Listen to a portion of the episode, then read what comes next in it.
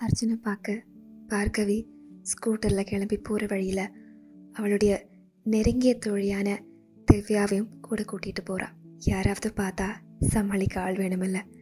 அதே போல் அவளுடைய அத்தனை விஷயங்களும் தெரிஞ்ச ஒரே தோழியாகவும் திவ்யா இருந்தா. திவ்யா இருக்கிறது அவளுக்கு எப்போவுமே ஒரு ஆறுதலும் ஒரு அரவணைப்பும் தான்.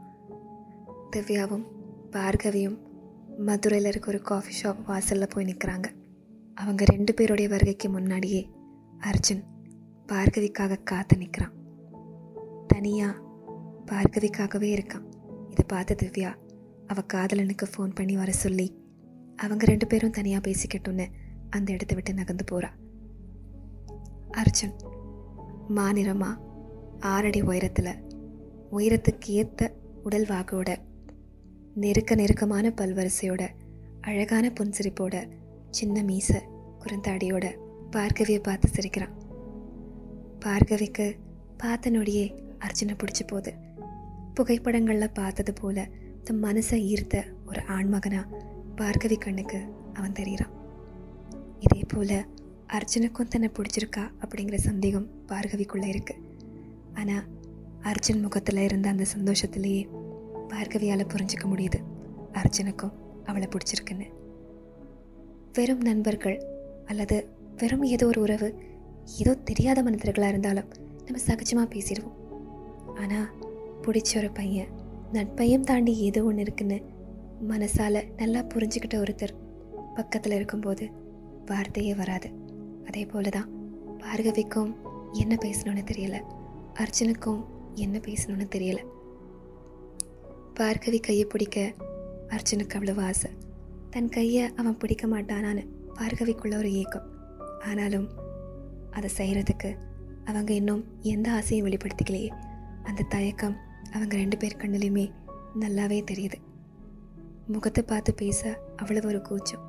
மாற்றி மாற்றி ரெண்டு பேரும் தரையை பார்த்தோ வேறெங்கோ பார்த்தோ பேசிக்கிறாங்க. பல விஷயங்களை பகிர்றாங்க. இந்த நேரம் இப்படியே கடக்கக்கூடாதா அப்படின்னு உள்ளக்குள்ள ரெண்டு பேருக்கும் ஒரு ஆசை.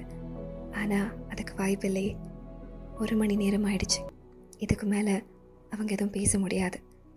வாங்கின காஃபிக்கு பில்லை கொடுத்துட்டு அர்ஜுனுக்கு விடை சொல்லி பெரிய மனசு இல்லாமல் திவ்யாவோட கிளம்புறான் மறுபடியும் பார்ப்போமா அப்படின்னு அர்ஜுன் கேட்க நிச்சயம் பார்ப்போம்னு பதில் சொல்லி மனசால புன்னகையும் அவனுக்கு பரிசாக கொடுத்துட்டு அங்கிருந்து பார்கவியும் திவ்யாவும் புறப்படுறாங்க.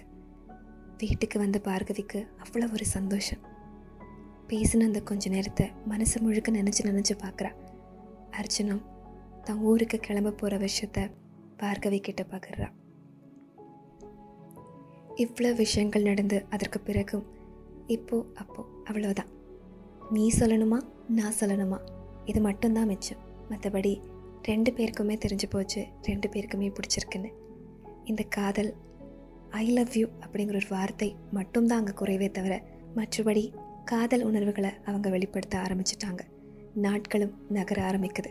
பார்கவி வாழ்க்கையில் இனி அர்ஜுன் தான் அப்படின்னு பார்கவி முடிவு பண்ணுற தருணமும் வர ஆரம்பிக்குது. ஆனால் இந்த நேரத்தில் எதிர்பாராத ஒரு விஷயம் பார்கவிக்கும் அர்ஜுனுக்கும் நடுவில் நடக்குது. அதுதான் அர்ஜுன் வாழ்க்கையில் வரக்கூடிய மற்றொரு பெண். அவள் யார்?